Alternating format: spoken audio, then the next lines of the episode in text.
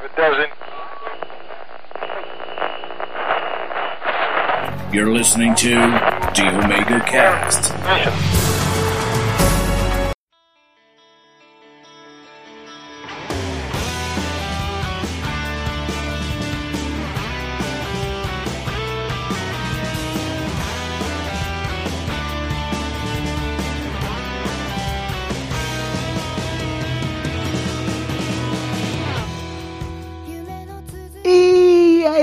Beleza? Começando mais um Omega Cast. E pra navegar comigo nesse rio de lágrimas, chamo agora dois convidados que com porta-aviões desses mares podcastais feitos de lágrimas de pessoas chorosas e de, e de leites com pera e ovo maltino que não sabem discutir. Começando primeiro pelo capitão, senhor Vinícius Schiavini. Olá, pessoas! Eu gostei que você dava risada já no meio. Ai, que é muita loucura, velho. Muita loucura. Ai, eu tava pensando nas coisas, tava rindo, não tava aguentando de tanto besteira que tava falando. Ah, e o segundo imediato desse porta-aviões, senhor Edson Oliveira. Olá, crianças. E todos aqui meio sucintos na abertura, né? Porque a gente tava falando muito antes. Mas esse cast aqui é pra quem? Pra quê? Pra quê? Vamos falar de coisas que nos emocionaram. E logo, vamos fazer isso depois do recadinho e da música, se tiver recado.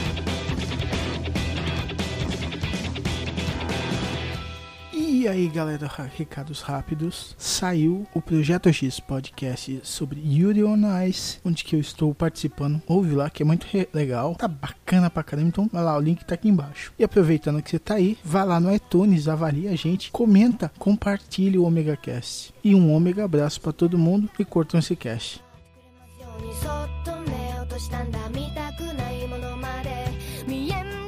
んだ Existem coisas que emocionam a gente em vários sentidos. Por exemplo, tem, tem coisas nos, nos dá raiva, tem coisas que tem assuntos ou músicas ou que nos enchem de alegria. Mas vamos falar especificamente hoje daquelas que dá aquela marejada, né? No olhinho. Nós ficamos emocionados, né? Até porque o título já diz, né? Malditos ninja cortadores de cebola, né? Então não dá pra filmar a gente xingar esses ninjas se não for com, quando a gente chora, né? Eu já quero tirar do, do meio, Ui. tá? Já, já vamos. Oi. Ai, Eu, eu não sei se essa é a ordem, mas eu já quero falar sobre o final de Lost. Porque Não, antes é o do final de Lost, meu. Final de Lost não, meu.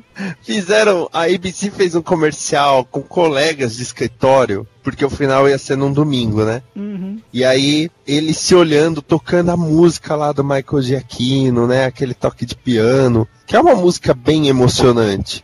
E aí ele se olhando, tipo, é, cara, acabou, que merda. Né? E- Ele, se olha, um deles tem uma caneca do Lost, aí ele levanta a caneca, o outro só faz um. Eu sei. Aquilo me emocionou muito mais que o final de Lost, porque o final de Lost me deu uma outra emoção, que é raiva. Lembrando, no final de Lost souberam de gente que fez vídeos chorando no final de Lost, né? Vários Dudu Salles e, e como que era, o Mal Saldanhas que fizeram Com isso. saudade. É, e todos depois foram quase apedrejados, mas tudo bem, né? A gente não tá aqui pra condenar os caras que xingaram os caras, porque a gente, a gente dá razão pra eles.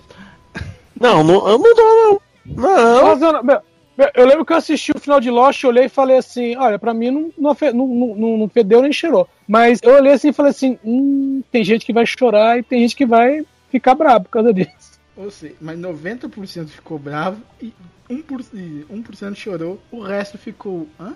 Só isso? Eu tava esperando você errar essa conta matemática. Qual conta que ele acerta? Dragão tem quatro dedos, velho. O cara, pra fazer conta é difícil. Eu sou. Eu moro em Springfield, né?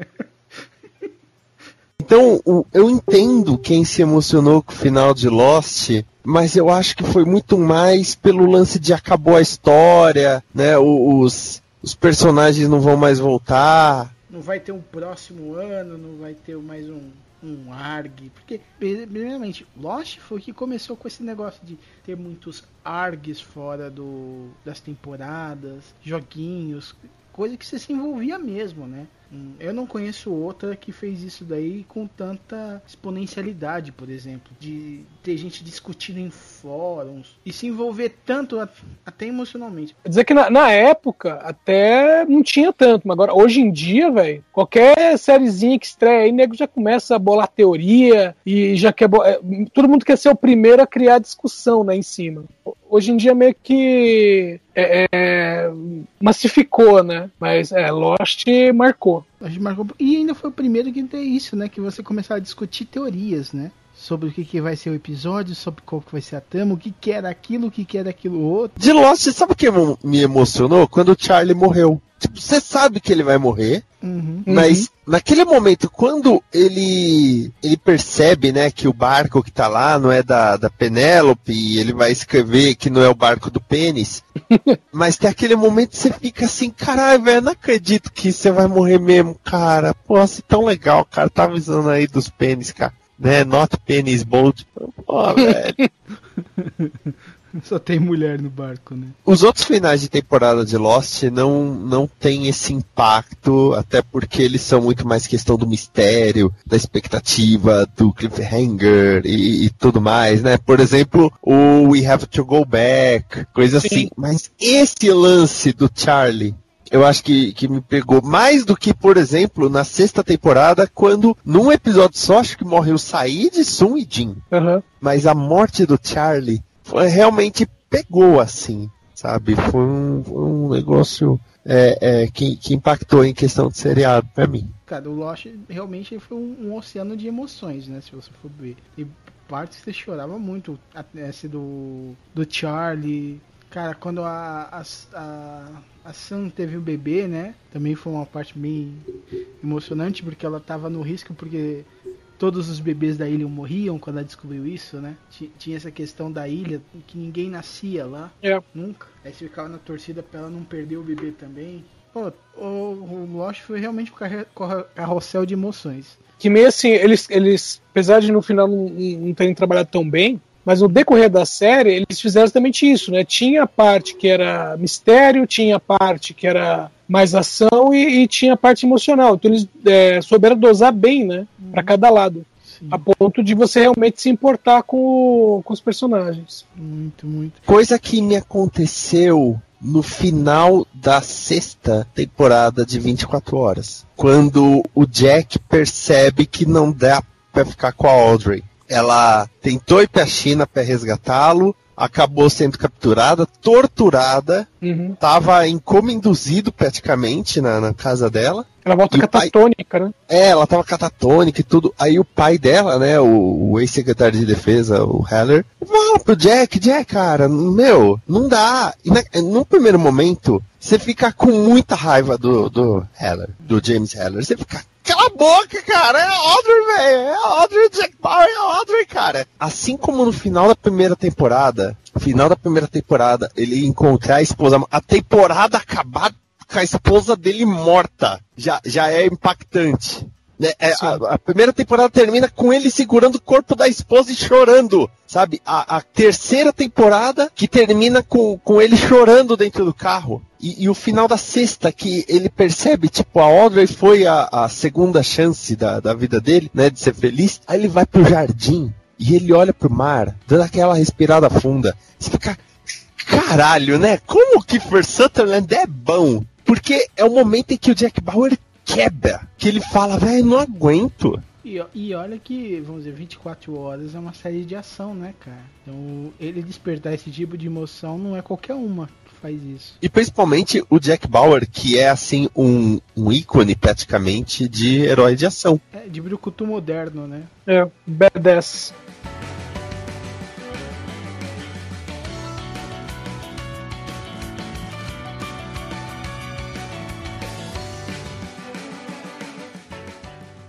Edson, uma série que te emocionou. Bom, na verdade não foi uma. Eu tava pensando uma aqui que não foi a série que me emocionou, foi só o piloto, depois a série descambou. Mas é a, a série Touch, também com o Kiefer Sutherland. A Fox apostou duas temporadas nela, mas. é, não tinha como desenvolver. Não tinha mesmo como desenvolver, sabe? Ela daria um ótimo filme, assim. Mas é, ele tem um filho autista. A mulher dele morreu no. Ela supostamente morreu, né? Depois tem outras pistas na série. Mas a mulher dele supostamente morreu no, no 11 de setembro, né? E ele tem, tem aquela coisa com o filho e tal. E o filho meio que tem uma, entre aspas, uma conexão com o universo, entendeu? Então tem trocentas coisas acontecendo e tá tudo interligado.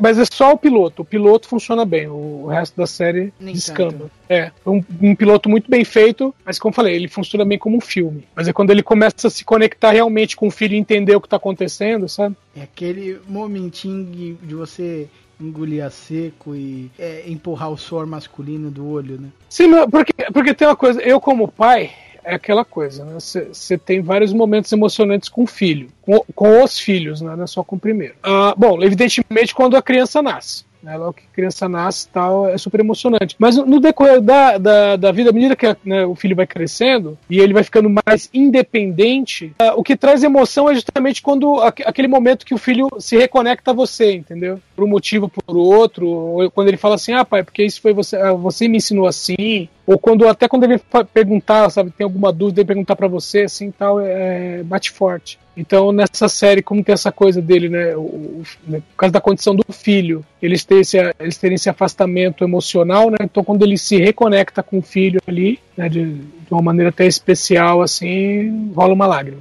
Série que mexe assim com a gente é interessante, né, cara? Vamos ver. Eu. Eu já assisti muita coisa e eu, eu geralmente eu sou meio manteiga derretida às vezes por certas coisas. Pode falar, The Vampire Diaries, todo mundo assiste. Não, ah, não, esse daí não, dos vampirinhos do. Não. É, não, não, não. Pior que eu assisto pouca série americana, mas tipo assim, uma parte. Um. eu me emocionei muito em Doctor Who também. A, a, do meu doutor favorito é o décimo, né? Quando ele se despede daquela. Hum, Pior que assim, a primeira. Eu, eu já sabia qual era a fase de despedida. Eu comecei a ver Doctor Who pouco depois, né? Que ele saiu. Quando, quando entrou o onzésimo. uhum. Mas o, o décimo é a fase, né? Eu não quero ir, I don't wanna go. É, me falaram, ah, ele fala, I don't wanna go. Eu, ah, tá, porra, pau no cu dele. Aí, eu assisti, né? Assisti o nono, assisti o décimo. Porra, quando ele fala o I don't wanna go, dá um nó na garganta muito foda. E, e, na verdade, assim, até o nono, que eu não gosto muito do que o, o Eccleston fez, mas as despedidas do, do nono, do décimo e do décimo primeiro, né? Ou onzésimo, elas são muito emocionantes. Do nono, assim, é muito rápida, né? Ele vira, ah, você foi fantástica, e sabe uma coisa? Eu também. Aí ele já, já muda. Mas o, o, o décimo tem isso do I don't wanna go.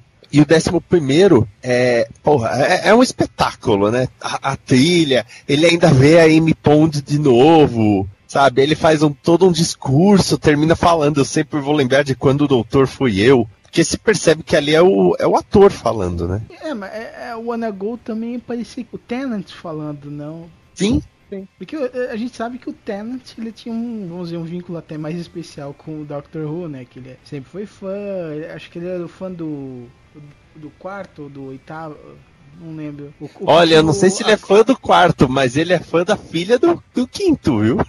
Isso, ele é do quinto, do quinto. Ele casou com a filha do quinto. Que era o que tinha o Aipo no, no, no terno, né? É, Então ele é fã da ele é fã do quinto, né? Ele casou com a filha dele. casou com a filha do quinto. Que Que, fez o papel de filha- filha dele no episódio. Exato. Se, você pensar nisso, dá até um nó na cabeça. Mas, tipo, você vê que, tipo assim, o Tentant, ele não queria mãe, mas ele precisava, né? Porque ele. Tanto que aquela temporada foi uma temporada que quase não teve nada. Teve só uns seis especiais, porque ele tava tendo muita peça de teatro, né? E ele tava fazendo mais é, teatro shakespeariano, se eu não me engano. Esse Wanna Go, você sabia que, mano, não quero isso, não quero deixar de ser do Doctor. Ele foi. Tanto que ele é um dos, eu não vou dizer o, não vou arriscar, mas um dos Doctors mais conhecidos. Sim, e um dos mais queridos, né? Nos Estados Unidos ele é tipo o terceiro mais popular. Mas aqui em Terra Brasilis, ele é muito popular. Tem, é, tem dois fã-clubes de Doctor Who, né? O, o fã do 11 primeiro e o fã do décimo, né? É verdade.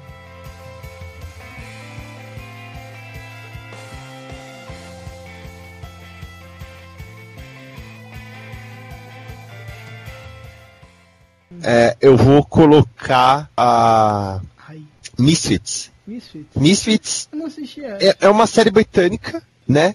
ela revelou mundo o Simon Bellamy, que fez o Ramsay Snow ou o Ramsay Bolton no Game of Thrones, né? O cara, é- o cara é bom e basicamente eles são delinquentes que estão fazendo lá o trabalho comunitário, Comunitário. só que tem uma tempestade de energia negra e eles ganham poderes. Começa com, com cinco: ah, o Curtis, o Nathan, a Kelly, a Alicia e o Simon. Cada um deles ganha um poder. Que, aliás, é muito interessante. Vou dar um pequeno grande spoiler. Que o, o Nathan é o mais desbocado, mais não sei o quê. E durante a primeira temporada inteira, meio que fica assim, tá, mas qual é o poder do Nathan? Até que no final do episódio, no, no, no final da temporada, ele é morto. E enterram ele. E, ah, o Nathan morreu. E aí que descobre, o poder dele é imortalidade. Ele acorda no caixão. Aí ele, ah tá, já sei qual é o meu poder. Ele vai pra Las Vegas se apresentar e tudo. Mas o, o lance do Misfits, o Simon ganha o poder da invisibilidade. O que cai muito bem porque ele é um cara muito tímido. Na terceira temporada, surge um cara que pode trocar o seu poder. Então, tipo, você pode ir lá, dar o seu poder e depois comprar outro dele. E ele troca o poder dele. Primeiro por imunidade a- aos poderes, depois poder ver o futuro. Só que quando ele vê o futuro, ele descobre que a amada dele vai morrer. E aí, quando ele descobre, ele tenta evitar, não consegue. Só que o pior, no que ele tenta salvá-la, ele volta no tempo e ele acaba ficando preso num loop temporal. Então, o final da temporada, porque o começo da terceira temporada mostra o, o Simon do futuro. É, na verdade, na verdade mostra assim, mostra um cara misterioso, né, É, que, que anda com capuz, um cara tipo um vigilante, faz parkour, escambau, luta pra caramba, e meio que aparece ali e ajuda o pessoal, assim, em situações chave. E aí no final você descobre que é ele. Só que assim, ele ajuda o pessoal e ele acaba morrendo. E aí depois no final você descobre que é ele e que pra ele salvar a menina, ele vai Ele voltar no voltar. tempo. Então, então ele sempre vai voltar no tempo, ele sempre vai salvar ela, mas ele sempre vai morrer. E É. tem um detalhe que a série em si, bom, é, é inglesa, mas é, é meio que comédia, sabe? Você vai assistindo assim e fala, meu, é comédia, comédia, comédia. E, meu, de repente acontece, né? Eles te trazem, não é nem um, um episódio, mas é toda uma trama desse jeito. Então, a hora que você tá se apegando ao pessoal, você tá rindo com eles, vê um negócio assim, meu, que não, não é engraçado, entendeu? Por isso choca ainda mais. Eu também gosto bastante de doramas, eu vou colocar ele como série aqui. E tem um que é bem popular, que é o famoso Densho Toko. Popular aonde, cara pálida? Entre os meios doramísticos, Eita, no mercado negro dos doramas. a galera que curte doramas, ele é muito famoso. Porões de dorama. É, exato. Pera, um pouquinho. Vinícius, Vinícius, eles têm um código secreto. Eles fazem sinais com as mãos. Oh, meu Deus. E até defendi ele não falar série, né? Que concorreu com o House, então não tinha muito como ganhar. É isso que eu ia perguntar, ganhou? Não. Cadê a comunidade secreta essa hora? Eles preferem continuar secretos. Ou são menores que a declarada do, do House. Mas o. Ele é muito. É uma série muito boa, cara. E eu- é uma série que pelo menos todo episódio eu chorava, velho. Mas chorava de me debulhar, assim. É uma série complicada de assistir. que é uma, uma série que conta a história de um, vamos dizer, né, como eles chamam lá, otaku, mas de um nerdão, né? Que ele salva, meio que salva uma menina, né? Do, do ataque de um, de um bêbado que queria ata- atacar as, as moças que estavam no metrô. Ele meio que toma um impulso de coragem e vai lá, apanha do bêbado, mas consegue afastar eles. E aí eles, dessa ele começa a gostar de uma das meninas que ele salvou, né? E vai desenrolando tudo entre ele meio que disfarçar que ele é nerd, porque, vamos dizer, na época tinha um, preconceito muito grande contra os otakus, né? O, ou os nerdões, né? Vamos pôr nesse termo. Tanto de nego não ter vergonha de ter irmão nerd, essas coisas. E complica. E cara, cada cena, cada ajuda que ele pede ajuda de outros nerdões num, num fórum da internet, época. Já tô em lágrimas aqui. E cada dica que cada um lá ele se. Só de pensar que ele pede ajuda em, em fórum de internet, já tô em lágrimas. Não, aí é um fórum de internet com gente legal, não é um fórum de internet real. E ele foi base... essa série foi baseada num livro que foi baseado que, um, cara escreveu a própria história, né? Que ele era meio um e conseguiu realmente ajuda na internet, o que quase ninguém consegue. Cara, é, é muito emocionante, cara. É... Eu me debulhava, cara, de chorar ali. Tipo assim, a série tem 12 episódios, a série completa. Na verdade, tem 11 e um episódio especial de bastidores. Tentei assistir outro dia também, começou a já escorrer a lágrima pelo canto do olho, né? Ô, ô, Dragão, mas você falando, você falando de, de dorama, eu lembro eh, quando era moleque, passava na, no SBT e na Record tinha uns animes, assim, que era, que era mais estilo novela mesmo. Meu, mas tinha uns que era difícil segurar as lágrimas. né? É, Andy, deixa eu ver, Sim, Andy, Marco, Honey Honey, conhece isso, não? O Honey Honey eu conheço, o Andy Marco eu acho que eu já ouvi falar. É, Andy tem até filme, a história é bem conhecida. Que é a, a menina que os pais dela morrem, aí ela deveria ser criada pela tia, mas aí a tia quase que abandona ela, larga pro avô, sabe, o, o avô é um velhão que mora na montanha, que não fala com ninguém, assim, um cara todo fechadão. Aí ela deixa a menina lá, né, pô, a menina é, ela acaba conquistando o velhinho, né, mas ela passa todo um perrengue, ela sente falta dos pais, ela chora pra caramba. E aí quando ela tá acostumando com a avó, a tia aparece de novo pra levar ela embora. Nossa, Meu, sabe, dá von- dá vontade de socar a tia, assim, sabe, com força. muitos animes assim, dese- desenhos também emocionantes, mas você tem, você tem mais algum algum outro desenho que você conseguiu lembrar de que tira, tira lágrimas de ti?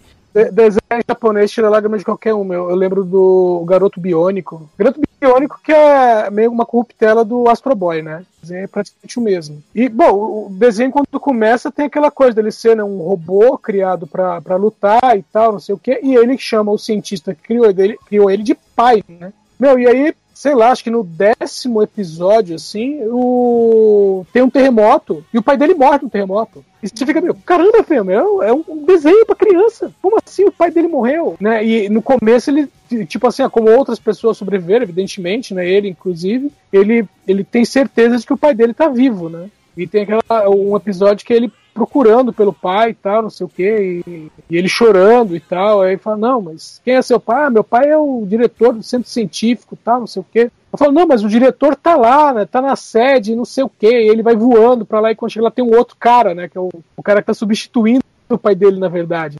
Então, meu, e aí, meu, é, é, meu, é de cortar o coração duas vezes, né? A primeira quando você tem a suspeita de que o pai dele morreu, a segunda, né, tipo, confirma, aí, aí quando fala, não, tá vivo, né? É, não, o cara tá lá na sede, você tá falando, ô, o pai dele tá vivo, ah, que legal, não sei o que, de repente, pum, é outro cara, fala, não, aí o cara fala pra ele, não, seu pai morreu, cara, eu tô aqui pra substituir ele, aí te derruba de novo. Nossa, é complicado, cara. é porque se eu tô pensando assim, cara, Astro Boy também ele é muito. Tinha muitos momentos que se, se derramava uma lágrima, cara. Porque tem o, o doutor, né? Que é o que criou o Astro Boy e o que está cuidando do Astro Boy, Uhum. né? Que ele faz. O doutor que criou ele, criou ele a imagem do filho dele que foi morto atropelado, né? Sim. Ele fez. E é, depois ele se revolta com o mundo e tenta resgatar o, o, o Astro Boy, né? Pra tentar destruir a humanidade que tirou o filho dele dele. É meio pesado essa parte, se você for pensar, cara. O Tezuka não, não tinha dó da galera.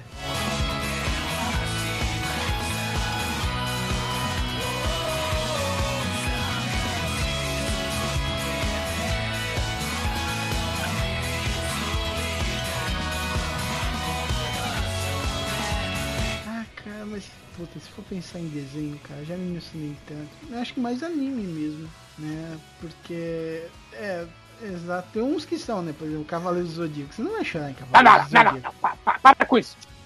Ah, Que cavaleiro zodíaco, toma aí agora na cara, rapaz. Não, não, ele tá falando exatamente. Você não vai chorar. É um negócio bem de, de ação e tal. Tanto que o próprio personagem falava que não devia ter sentimentalismo, né? Chega de sentimentalismo! Melhor golpe de todos. Ou, mas, por exemplo, Dragon Ball você não ia chorar também. Não. Não, mas o Dragon Ball eu me emocionei no, no último do, do GT, no último episódio do GT, eu me emocionei. Mas não pelo que acontece, mas do. do você assistiu o final do GT? Quando a Pan, quando ele, ele deita nas costas do dragão, o dragão tá indo embora, e a Pan vira e fala assim, mas ele vai voltar, né? Aí todo mundo, todo elenco assim, né? Tipo, já tá se despedindo. Ah, vai, vai sim, sabe? E eles vão falando pra ela que sim, ele vai voltar, e você sabe que ele não vai voltar mais. Ah, e ainda tem aquele videoclipe de 15 minutos do Goku e de todas as séries.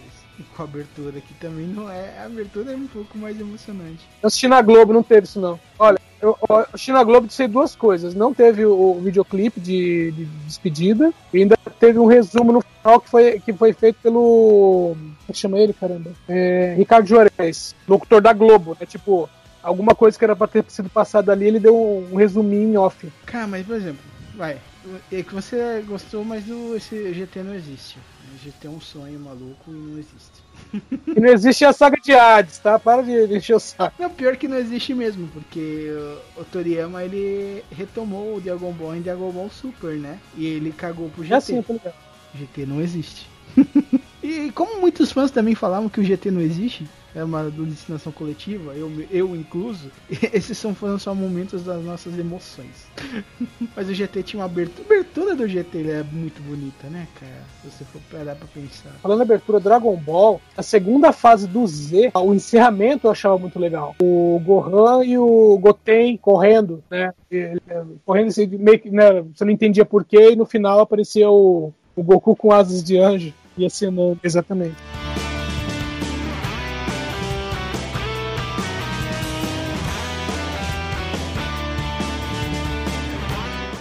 Metal, cara, teve muito que eu chorei, principalmente no final, cara, que ele. Corre. Que meio se, não, ele meio que se sacrifica pra ressuscitar o irmão, velho. Ele se- meio que se sacrifica, ele morre. Não, ele não morre, ele, ele sacrifica uma outra coisa, que, que ele, ele sacrifica o poder de fazer alquimia pra trazer o, trazer o corpo do irmão de volta, porque a, arma, a alma tava na armadura. Mas o corpo tava preso num, num outro local lá, que só poderia ser feito com alquimia muito pesada, assim, e ia ter uma consequência muito grave. Você perdeu o pau. Só que ele. É, quase isso. Ele já perdeu uma perna e um braço, né? Isso daí não seria nada. ia ser um detalhe que ele ia perder. Mas que ele conseguiu e ele só sacrificou o poder dele de fazer alquimia, entendeu? E Foi uma coisa impactante demais pra quem assistiu toda a série lá e o a Brotherhood. Nossa. E é- é- essa cena toda do dele pegando o Afonso. O anime todo é meio emocionante. Tá chorando, dragão. É um lenço. Eu tô quase. Calma, negão, calma. Ah, é. Calma, dragão. Ele volta. Vamos lá, uma, um- uma que. Ô, ô, dragão, e qual o nome da, da menina lá que vira cachorro? Ah, velho. Esse é pesado até pra mim. Que droga. Até pra mim que não acompanha é pesado. Você conhece, Esquias, isso aí? Episódio do cachorro? Não, A Noite do Lamento da Quimera. só lamento. Meu, é, é Nina o nome da menina. É Nina? Isso, Nina. Isso, Nina, tá certo. Eu tava tentando lembrar, eu não lembro. Meu, eu não, eu não Só lembro assisto. do- dela chamando Irmãozinho. Eu- Irmão. Meu, eu, eu, eu não, eu não, assisti, não assisti o desenho, eu quero assistir o desenho, mas nunca assisti. Essa história, assim, todo mundo fala. Que é, imagina assim, tem um cara que ele é um alquimista, mas sei lá, a carteirinha dele tá, tá pra expirar, então ele precisa fazer uma coisa foda, né, pra continuar sendo, né, alquimista. E aí o- o- os protagonistas vão lá visitar o velho, e meio assim, que a, a filha dele morreu, né, sumiu, morreu tal, beleza. E aí o cara...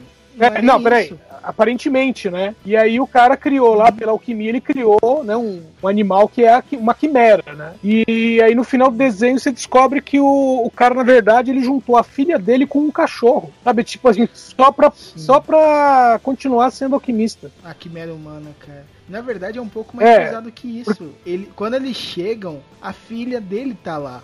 Entendeu? Eles conhecem, eles convivem com a menina. Eles ficam, tipo assim, é, um- uns meses estudando com esse alquimista. Eles ficam na casa dele, ele e o Afonso. Por isso que ele- essa parte é muito pesada pra quem assistiu, e- cara. Você conhece a menina, é uma menina doce, alegre. É, é uma menininha, sabe? Não E é, ele é viúvo. é uma menininha. Uhum. Tipo, ela tem 4 anos. E o pai dela é um alquimista do estado e ele ficou famoso por fazer uma quimera que falava, né? Aí ninguém sabe como a esposa dele morreu até. Ele só conta que ela morreu. Aí, aí quando ele faz essa alquimia humana e, trans- e funde a, a filha dele com o cachorro, nossa, é pesado demais. É- Não, isso daí é muito pesado, velho. Porque não, se eles, eles te fazem uns três capítulos, você se importar com a menina, velho. E daí ela, ela vira o alquimia. E ela, tipo assim, ela tá consciente com o cachorro também, cara. Tanto que ela, ela foge e é pega por um outro, vamos dizer, que no momento ele é vilão, depois ele vai se tornar coadjuvante, que mata ela. Explode, é, ele usa um, Ele só tem uma parte destrutiva da alquimia que ele prensa ela na parede e explode ela. O Edward corre atrás dela pra tentar achar um jeito de reverter. Só que quando ele chega é tarde demais. Velho, essa parte é, é muito pesada. O japonês não tem coração. A dona que escreveu essa história não tinha mesmo, velho. Que nossa, e isso foi realmente muito pesado. Não, não, ó, não tem um fã de Full Metal Alchemist que você consegue falar da, dessa menina, mostrar uma foto dela com o cachorro e a galera não, não sai daquele peso no coração, velho. Eu, eu já vi até a piadinha daquele Dr. Do- é, Dr. Pepper. O cara tá com um cachorro, aí o, o outro fala assim: Esse cachorro morde? O outro fala: Não morde, mas machuca. Aí o cachorro fala: Edward. Mano, cara, é complicado essa, velho. Cara, teve, teve uma que soltaram, velho, que eu achei muito pesada. Sabe aquele Yap? Aham. Eles fizeram assim: I have a girl, I have a dog. Ah. Putz. E mostra a quimera no final, velho. Que é- Mano, nego não tem noção da brincadeira, né?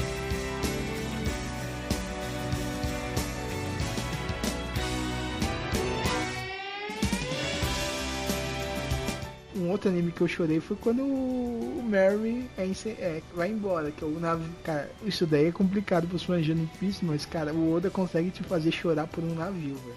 Meu, só de saber que um, que um desenho animado tem 700 episódios, eu também choraria. Tá, tirando os Simpsons. É, cara. que os Simpsons não tem 700 ainda, né? Ou Chegou no tem já? 600. Já tá no 600 e pouquinho. Os Simpsons me deixou emocionado quando a mãe do Homer morreu. Complicado do Homer, né?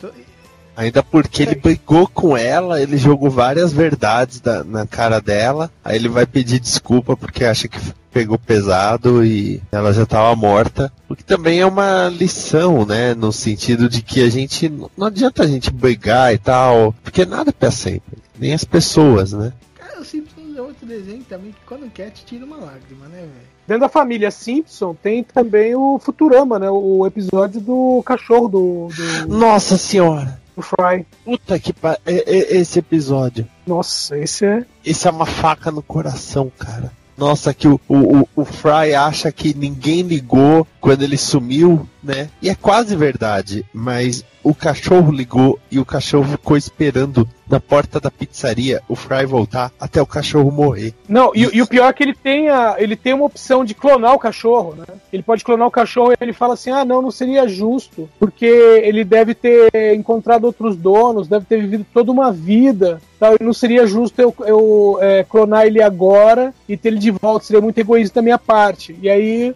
o final do desenho é mostrando que o cachorro nunca foi com outra pessoa, ficou esperando ele na porta da pizzaria. É, Essa galera, quando quer, te tira uma lágrima. O, o Simon, velho, o Simon foi, foi.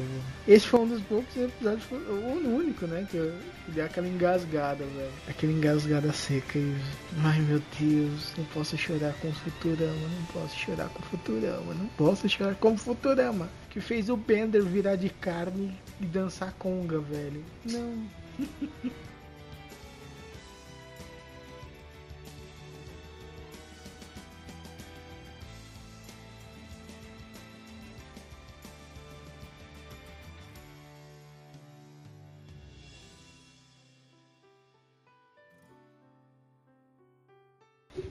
Vamos pular pra filme. Vocês têm algum. Marley e eu. Marley e eu. Não, nunca assisti Marley e eu, já tinha lido o livro. Tá chorando o livro? Não, não, eu, meu, já tive um monte de cachorro que morreu, um monte de gato que morreu. Chega uma hora que você fala assim, ah, vai morrer de qualquer jeito. Vai morrer, vai morrer esse, eu vou arrumar um preto depois. Essa é a única coisa que eu falar. E arranjava o preço depois? Ninguém joga cachorro preto fora, cachorro preto é vistoso. Tu não joga os, os malhadinhos. É, Cara, eu vou admitir que Marley e eu foi um que deu engasgadinha. eu- o- agora um filme que, aliás, eu fui no cinema assistir com meu filho e foi ele, assim, quando eu ia com ele, era ele que escolhia o filme. Né? Meu, A Procura da Felicidade com o Will Smith. A cena do filho dele- banheiro. Meu, a cena do banheiro. A cena Mas do é, banheiro. é duas Putz, coisas. É a, cena, é, é a cena do banheiro e é quando ele consegue vender aquela máquina, sabe? Que ele, que ele pega aquele dinheirinho minguado e, e vai na vendinha comprar, comprar comida e o menino pede um doce. Putz. E na hora eu ainda virei pro meu filho, porque teve uma época, quando eles eram pequenos ainda, e eu fiquei desempregado é, praticamente um ano e meio desempregado. As gêmeas eram recém-nascidas. Então, aí, nessa hora, assim, no filme, assim, a hora que ele comprou o, a barrinha de chocolate pro menino, aí eu virei pra ele e falei assim: é por isso que quando vocês pedem, eu nunca nego uma barra de chocolate. Tipo assim, meu, eu sei o que é faltar, sabe? De olhar, meu, e, coisa que, que já, já aconteceu comigo, que eu falo assim, meu, que é eu olhar e falar assim, quem vai comer? Sabe, tipo, eu, é, eu e os meus filhos ou só os meus filhos? E eu dou a opção de deixar eles comerem. É, Na verdade, o Will Smith, ele teve uma fase assim de, de filmes com momento, né? Esse do Sim. banheiro é terrível e na verdade o filme não termina bem. Não é assim, ah, o filme terminou, ele tá todo de rico. Não, é tipo, é um momento antes. É. E É até falar aquele pequeno momento, aquele pequeno instante. Né? é, e eu sou a lenda quando a cachorra dele. Acho que é cachorra, né? Fêmea. Morre, velho. A gente tem que matar cachorro, velho. Nossa, cara. Ah, foi ali que eu falei, esse filme vai ser uma bosta. E eu estava certo, porque matar o cachorro não, não dá. Sabe, porque é- essa é uma, re- é uma regra não dita, você nunca mata o cachorro.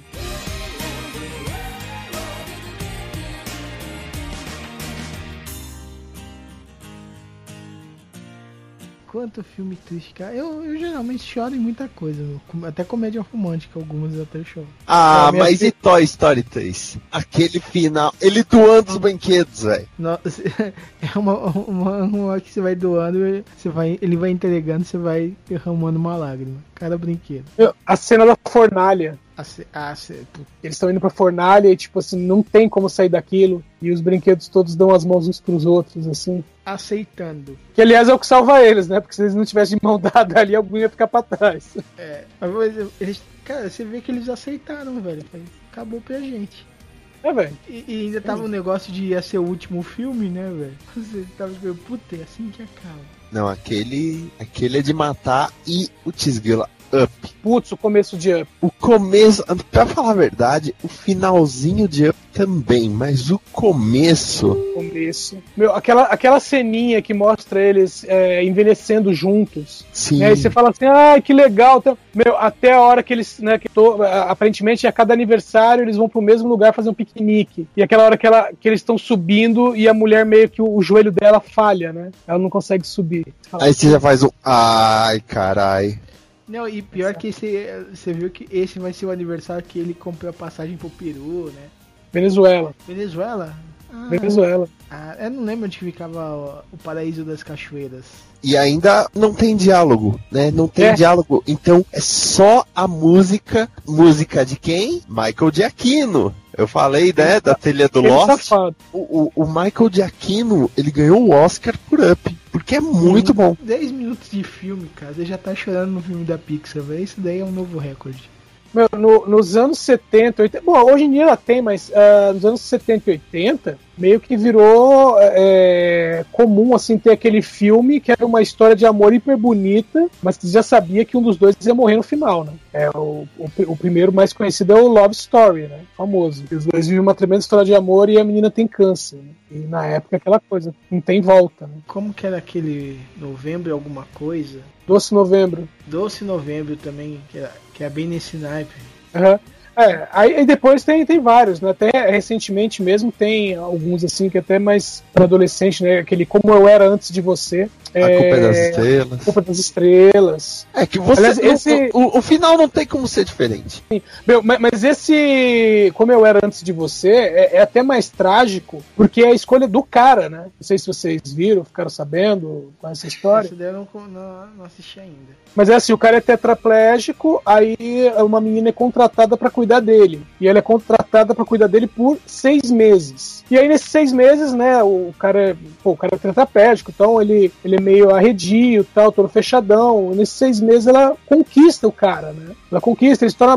Mas a pergunta é, por que seis meses? Porque ele, vamos dizer assim, ele já agendou a eutanásia dele. Sabe? Tipo, é a opção dele, decisão dele. E até quando era um livro, né? Quando foi transformado em filme, ah, teve gente que falou assim: ah, acho que não vamos ter coragem de fazer isso, né? O cara é um cara novo, vinte e poucos anos, né? Vai dar um, entre as, vai dar um mau exemplo no filme, não, mas o cara faz isso no filme. Bom, isso daí, vamos dizer, é um- é uma história bem legal, mas depende muito da interpretação pra tirar uma lágrima, né, cara? É tipo, não, só que é assim, Dragão, você não assiste o filme sabendo disso. Você tá no ponto de vista da menina. Então, quando chega, né, a, a hora, vamos, e ele fala, tipo, o mundo dela desaba, né? Tipo, assim, você prefere morrer a estar comigo. E ele fala, não, é uma decisão que eu já tomei, porque eu não vou ser um fardo pra ninguém. Eu não quero ser um fardo. Agora, uma história que começa sobre uma pessoa pobre que encontra uma chance no esporte e de repente você percebe qual é a verdadeira história de menina de ouro. Putz, grila. Puta, velho. Esse. Esse é de matar o coração, velho. No final, você quer matar a, a mulher que acertou ela, a lutadora lá que acertou ela na traição. Você quer estrangular a mãe e os irmãos dela, que bando de vagabundo. Meu, é, é muita revolta. E o pior é que você entende a decisão dela E do treinador. e do treinador no, no sentido de que ela não tinha mais condições. E é um E- e filme aquela- que começa bem assim. É, é meio rock balboa, né? Meio Aham. uh, working class hero. A, a mina saiu do nada. A história de superação, né? Superação, pugilista, porra, ela é boa, orgulho irlandês, essas coisas todas, né? Ela renova um cara que era, era um boxeador ferradão, um treinador ferradão, que tava desacreditado de tudo, de tudo e de todos, né? Exatamente. Tudo isso, né? to- toda essa questão, e aí no meio o filme muda, o filme gira, né? De uma maneira.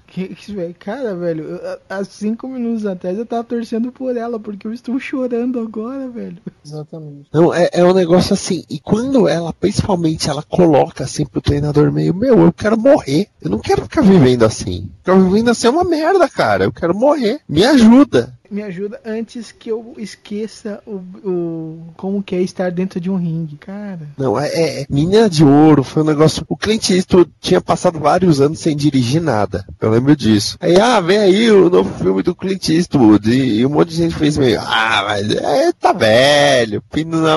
É, tá. Lembrando que Clint Eastwood era um dos brucutus do Velho Oeste e só fazia filme de brucutu. De western spaghetti. Meu, começou com essa spaghetti e meio que evoluiu pra western é, contemporâneo, né? Quando ele vira o Dirt Harry. Mas outro filme dele também, que, que ele protagoniza, é Gran Torino. Vocês assistiram? Ainda não. Sim. Meu, Gran Torino, o Dragão, é assim, ele é um, bom, um velhão, evidentemente, ele, ele é veterano da Guerra da Coreia, sabe? E é, é- a esposa dele acabou de morrer, tá sozinho. Tem uma ideia, os filhos dele vêm pro enterro da mãe e já chega lá na casa. Aqui eu vou fazer tal coisa, aqui eu vou fazer tal coisa, aqui eu vou fazer tal coisa. Que é tipo assim, meu, o cara tá vivo ainda, mas o- os filhos já estão já tão de olho no, no- no que eles vão herdar quando o velho morrer, sabe? E ele é super fechadão, ele, é xenó- xenófobo pra caramba. E tudo que ele tem, assim, né? O, o bem mais importante dele é justamente um carro que é um Gran Torino. Ele mantém bem cuidado. E aí, no decorrer do filme você vê ele fazendo amizade, né? Com, com os vizinhos. E, meu, e aí tem uma gangue lá que fica aterrorizando o bairro. Meu, e o filme todo você fica assim, você fica falando, meu, ele vai puxar o, o, o trabuco, ele vai meter bala nos caras, sabe? Vai ser Dirty Harry, vai ser o, o Senhor da Guerra, vai ser o inferno na Terra. E ele não faz isso. Sabe? Você espera o tempo todo ele puxar uma arma, meter bala e ele não faz isso. E o final é de derrubar, porque ele fala que vai acabar com a gangue, né? E o que ele faz é ir lá, né, meio que falar com o cara, mas ele, tipo, um- o bairro inteiro, né, olhando da janela, ele enfia a mão no- na jaqueta. Só que você pensa assim, ele vai tirar uma arma, e na verdade ele tira um isqueiro. E a hora que ele tira o isqueiro, os caras metem bala nele. Só que aí os caras atiram nele com um monte de testemunhas. Então, aí os caras vão ser presos e tal, não sei o que, bababá. Então é meio assim, é, é como se fosse um suicídio da parte dele. Assim, é ele caindo e você ouvindo, né, as pessoas falando, né, do, do que aconteceu, né. Não, mas ele tava desarmado. Pô, o cara atirou no, no- no velhinho, velhinho desarmado, não sei o que. Pô, ó, eu vi, eu vou testemunhar. Pô, não sei o que e pau. E, e o, e ele deixa, né, o carro pro, pro rapazinho lá, o rapazinho asiático. Ele começa o filme inimigo do cara, porque o, moleque queria entrar na gangue e o teste que passaram pra ele era justamente roubar o carro. No final ele deixa o carro pro moleque. Mas é, meu, pra que você olha assim, meio assim, era, era realmente o único jeito de acabar com a gangue, né, sem ele matar ninguém, era ele, ele deixando que a gangue matasse ele. Mas é, por ser o Clint Eastwood, principalmente, né,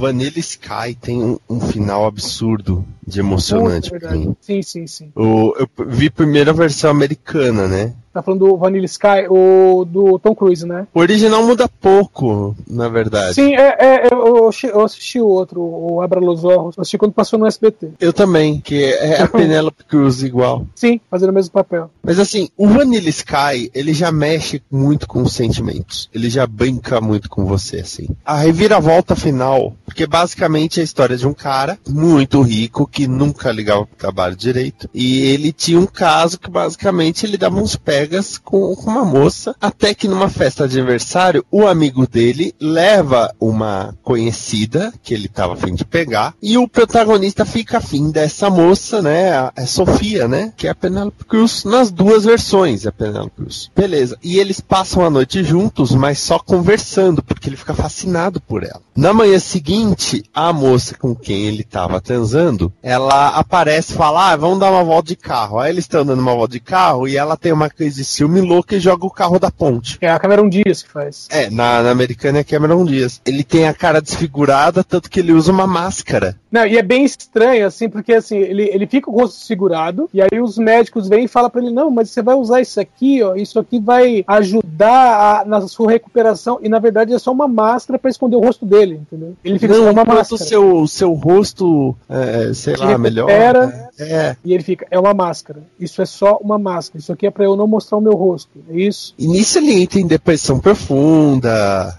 né? Ele, ele fica meio doido. Tanto que tudo isso ele tá contando pro psiquiatra dele, né? Que é o Kurt Russell. Que é o Kurt Russell, que ele cometeu um crime. Né? Desde o começo do filme fala meio, ah, ele cometeu um crime, ele tá na cadeia. O final do filme, que eu não vou falar exatamente o que, que é, mas é basicamente, ele não cometeu nenhum crime. E ele não tá desfigurado. Ele tava, mas ele não tá. sabe? É, é um Ah, negócio pode que contar ainda... o filme. Hum. O filme- tem quase 20 anos já. Ah, mas- 2001. Cara, eu, eu acho que Vanilla Sky é um daqueles filmes que você tem que ter a sensação assistindo. É, isso é verdade. Esse filme, se eu chegar e falar, ah, final é que eu vou, tá, você sabe Ué. o final, mas isso atrapalha toda a tua experiência do filme. E é uma experiência sensorial, porque o, o, o Cameron Crowe trabalhou com música, trabalhou com referências visuais, com a pintura, né, do Vanilla Sky e, e tudo mais. E esse Vanilla Sky é um quadro em que o céu tem cor de baunilha. né? Toda essa toda essa questão se perde. Mas o final que é colocado ali é um negócio que você meio que embarca na jornada emocional do Tom Cruise naquele momento. É um negócio assim, toda vez que eu vejo esse filme eu piro assim junto, tanto que eu tenho até a trilha sonora. And if I said I really knew you well, what would your answer be? Aliás, eu falei de experiência, né, musical. Música é uma coisa que pode trazer muita, muita emoção, pode provocar muita coisa, né? É verdade. Às vezes por trazer uma lembrança, às vezes a própria música, sabe? Antes da gravação a gente falou do Freddie Mercury, pô, Show Must Go On é uma música que, que me pega, até por eu lembrar do próprio Freddie Mercury e da situação dele quando ele gravou. Música que emociona tem muitas músicas que despertam um gatilho de situação também, né? Por exemplo, essa aí você falou que a gente emociona não só pela letra, mas por lembrar da, da situação do Fred Mercury, né? Por tudo, por toda a questão. A letra em si já é muito forte, sabe? É, tem letras que você não precisa de mais nada, assim, a letra em si já diz tudo, tipo ah, Man in the Mirror, do, do Michael Jackson. E sabe? Mas Ah, o- você ah, sabendo o- da origem, por exemplo, Here Today do Paul McCartney. Se você só ouvir, ah, Here Today, né? ok, é uma coisa. Mas quando você sabe que ele compôs essa música logo que o John Lennon morreu e ele até hoje em dia ele canta para o John, a história é diferente, entende? Na verdade, o, o momento do show do Paul McCartney que ele canta Something já é emocionante. Mas quando ele canta Here Today, que ele, ele fala, né, até quando ele esteve no Brasil, essa é para meu amigo John. Mas ele canta, tipo, é, se você estivesse aqui hoje, ele olha pro céu. Tem todo esse lance, claro que tem toda a parte do espetáculo, mas você sabe que ele fez aquela música. O cara que foi o principal companheiro criativo dele por 12 anos. É muito pesado até.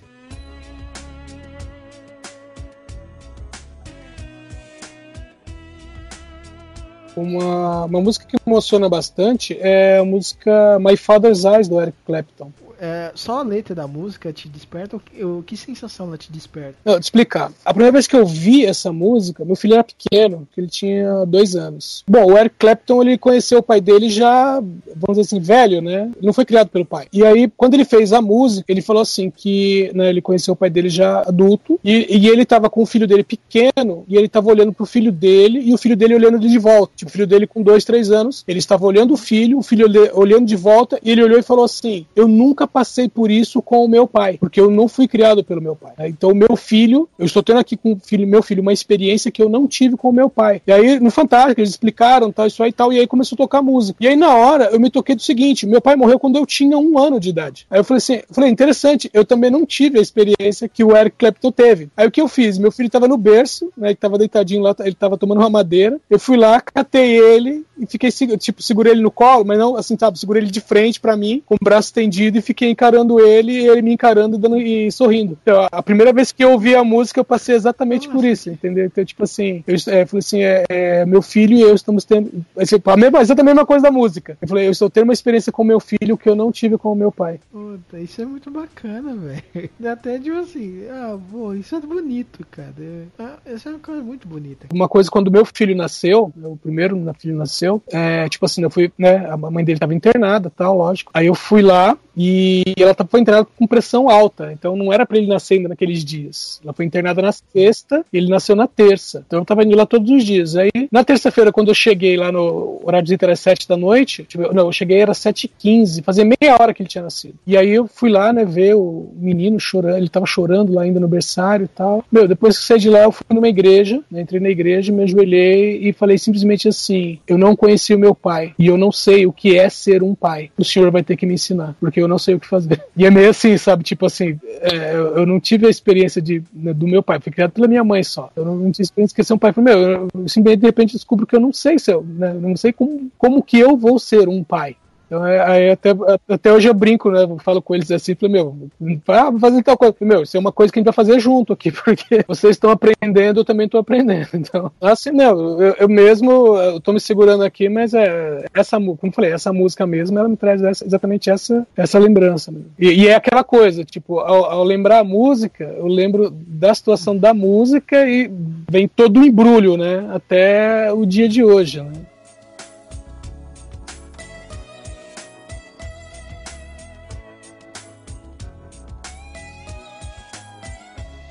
Não consigo lembrar músicas, tipo, que a letra me emociona. Mas, por exemplo, mu- muita música que eu tinha na infância, eu. Cara, vira e mexe me pego chorando. Porque, ó, vou até contar um exemplo. Omega Cast passado, o 67 de Storytelling, eu resolvi por pegar músicas que contam histórias brasileiras, né? Deu uma hora que eu cheguei no Saltimbancos. Quando eu comecei a ouvir as músicas do Saltimbancos, sabe como Sim. aquela lágrima descia? Velho, cara, eu falei, cara, era um tempo diferente. Tipo assim, eu não sabia tu- tudo que merda que ia me passar. Eu só era feliz, cara, ouvindo esses negócios. E eu tenho essa sensação não, não só com os Saltimbancos, mas com aquela arca de Noé de Vinícius. Não, não, é que você- falou do, do Saltimbancos, eu lembrei dos Saltimbancos Trapalhões, né? Cara, e essa, a, a música da E, pirueta. o- e o finalzinho da música é, é que fala assim, né? Olha o público cansado de esperar. O espetáculo não pode. Pode parar.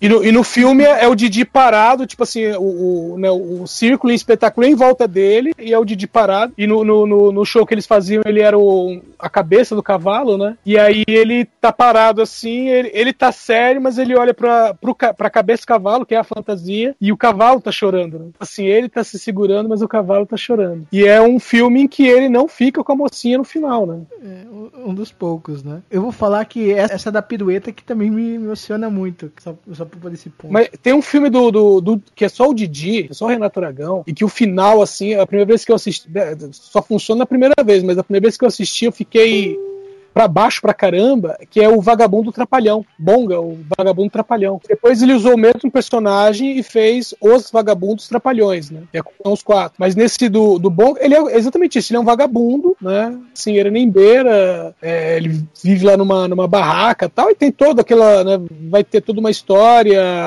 perseguição policial e tal, e ele tá ajudando lá, né? Uma, uma mulher. E aí no final, a, e só que tem aquela coisa, você fala assim, ah, porque ela vai virar par romântico. Não, mas ela meio que tem nojo dele, né? Porque ela, pô, o cara é um morador de rua. Aí no final, tem um amigo dele, ele simplesmente coloca lá no, no carro do cara pro cara levar ele embora, né? E ele fica pra trás. A, ela pega, ela, ela, a mulher fala assim, né? Pô, não sei o quê, porque um vagabundo desse, né? Aí o cara vira e fala assim, pô, não fala assim do Bonga, pô, ele é maior gente, gente fina. Esse carro mesmo é dele. Aí ela, como assim? Aí ele fala assim, ele era um milionário. E aí a mulher dele morreu. E nada mais faz sentido pra ele. Ele tem uma baita de uma fortuna, ele tem várias empresas espalhadas por aí, mas ele não quer mais nada. Ele só quer uma vida simples. Pole pirueta, mate piruetas. Vamos encerrar mais este Omega Cast. Então, cara, muito obrigado, Edson. Muito obrigado, Esquias, cara. De Vamos nada. Foi um cast emocionante, cara. Muito obrigado mesmo. Dragão tá, tá que não se contém, cara. Ele tá chorando o programa inteiro, quase. Eu vi o barulho quando ele jogou o lenço no balde, né? E o balde É. já tava cheio d'água. Eu tô de boa, cara. Rivotril, eu te amo, né? E faça o seu jabás agora. Ah, vou deixar pro Esquias fazer sozinho, que é tudo dele. Vai, faz aí, patrão. Ah, você fala do DN Premiers. Ó, gente, tá tão lindo. comboconteúdo.com. O site tá muito lindo, gente. Eu olho, passo a mão na tela, falando, ai que site lindo, tá muito bonito. Comboconteúdo.com tem vídeos, tem podcasts, tem textos, tem até fotografia, tem muita coisa. Vai ter livro daqui a pouco, vai ter livro. comboconteúdo.com. Coisa linda de site. O conteúdo do amor. É, o conteúdo. Não, não é o conteúdo do amanhã, é conteúdo do amanhã. Sabe por quê? Não tem o? Aí é uma. Numerologia. coisa- ó, é, também. Por isso que meu nome tem dois N's. Então, meu nome tem dois N's. Vinícius, isso que é Vini, né? Tem dois N's. Então, porque assim, quando você coloca o artigo definido, o conteúdo, dá a entender que é o seguinte, que a gente produz o conteúdo do amanhã. Que tudo que pode ser compreendido como conteúdo do amanhã é o que a Combo produz. E não é assim, né? Não é porque a Combo é inovadora e, e faz coisas diferentes. E, por exemplo, o Edson vai falar melhor do DN Premiers, que é um formato que não tem não tem igual. Mas não é por causa disso que a gente vai falar, não, nós somos inovadores e ninguém mais pode ser inovador. Sabe? A gente faz conteúdo do amanhã. A gente não faz o conteúdo do amanhã. Porque esse o poderia dar a entender que a gente faz todo o conteúdo do amanhã. E não é assim. Outras pessoas podem surgir com outras ideias, com outros princípios, né? Também querendo criar coisas diferentes, criarem conteúdo da manhã. Mas é que a Combo tem esse compromisso de criar o conteúdo da manhã. Então, DN Premiers, né, ah, bom, a gente tem o DN, né, que a gente fala sobre as notícias, mas o DN Premiers é o quê? Nós falamos das estreias de cinema que estão estreando aquela semana. Então, o programa vai ao ar a quarta-feira à noite e a gente fala das estreias que são da quinta-feira imediatamente após. E qual que é a diferença? A gente não fala só dos principais ou do principal lançamento. A gente fala de todos os lançamentos da semana. Então, desde aquele filme que é um blockbuster, que todo mundo vai assistir, até aquele filme que foi produzido lá na Dinamarca, que só está sendo lançado aqui por causa de algum festival, a gente vai falar de todos eles. E não é só falar, dar uma lista. Não, a gente vai correr atrás, a gente vai procurar trailer, a gente vai procurar informação sobre o filme, sobre ator, sobre diretor, a gente vai procurar crítica, a gente vai ver tudo isso e passar tudo isso para o ouvinte. Pro cara ir pro cinema sabendo exatamente o que ele vai assistir. Esco e pra escolher bem, né? Ó, É. Eu, eu vou falar que, tipo, eu já tive, eu já participei em muitos DNs Premiers do, com vocês. E, cara, tinha filme lá que eu nunca tinha ouvido falar que ele existia. Principalmente, geralmente, os franceses da semana, né? Que, meu, isso é muito bizarro. Não existe nenhuma semana que não tenha um filme francês sendo lançado. Isso chega a ser assustador. No É, Brasil. sendo lançado aqui no Brasil. Né? Porque, tipo assim, na França tudo bem, né? Mas no Brasil é complicado. então, galerinha, muito obrigado por ter me acompanhado, cara. Espero que vocês não estejam chorando tanto, assim, quando eu quase chorei no, no meio desse podcast. É, agradeço. E, galerinha, tem uma história emocionante, cara?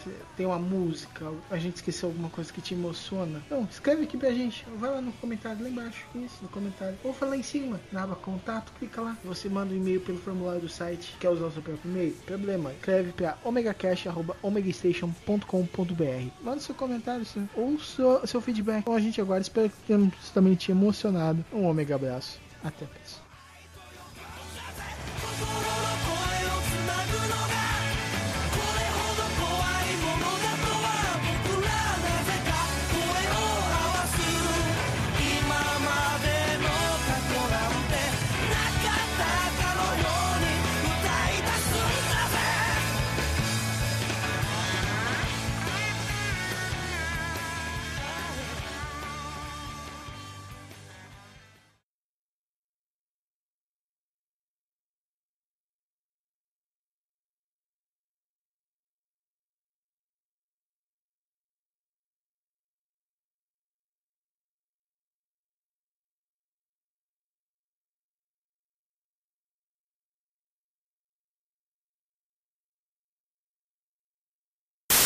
É que eu não vou falar nada, mas porque na, na segunda fase do Zero era pro Goku já não fazer parte, sim. né? Era, a- que era do Buu. É, tanto que ele praticamente não Mas aparece. é. Sim, mas aí ele, vamos dizer, ele vira estrela principal de novo no, me- do meio pro final dela por causa por pressão dos fãs. Que a Toriyama queria queria deixar o Gohan como protagonista, a galera falou não, não quero o Gohan. Ele tá bom, sim, então vou pôr o Goku de volta. Deu um termileixo louco lá e trouxe de volta. Trouxe de volta, Mas trouxe de volta por um dia que durou, sei lá, sete meses. É. Não, não. O ele ficou no final do, do do Z lá, ele tava por definitivo, né? Aí eu nem sei. Ele tinha ressuscitado de vez. Não sei, essa altura eu tinha conseguido outro emprego e já não tava mais assistindo. Que é outra coisa emocionante É, também. como eu estava ainda no colégio, É outra coisa emocionante também. É você ficar um tempão parado e conseguir um emprego. deixa eu dar uma respirada que essa foi, foi pesada. E o Esquia não tá entendendo nada, né, Ah, sim, tá entendendo que você é uma bichinha que. Eu já falei, são, certas coisas são uma Você é uma bichinha que você não pode ver desenho animado que tenha cachorro e criança. Agora não. Depois do Full Metal Alchemist, não mais, velho. Você chorou em Marley e eu? Um pouco. Ai, ai, eu deixando todo mundo quieto. Olha que coisa bonita. A gente tá filmando pra botar no YouTube depois. Tamo tudo- tudo- Tamo por aqui. Esquia já pegou o lenço aí? Eu não. Tá tranquilo. Lenço. Não, não, diz que não usa lenço, usa lençol. Pensando o quê? Mas Então eu acho que já deu, né, por hoje. Ah, Ah, eu queria chorar mais.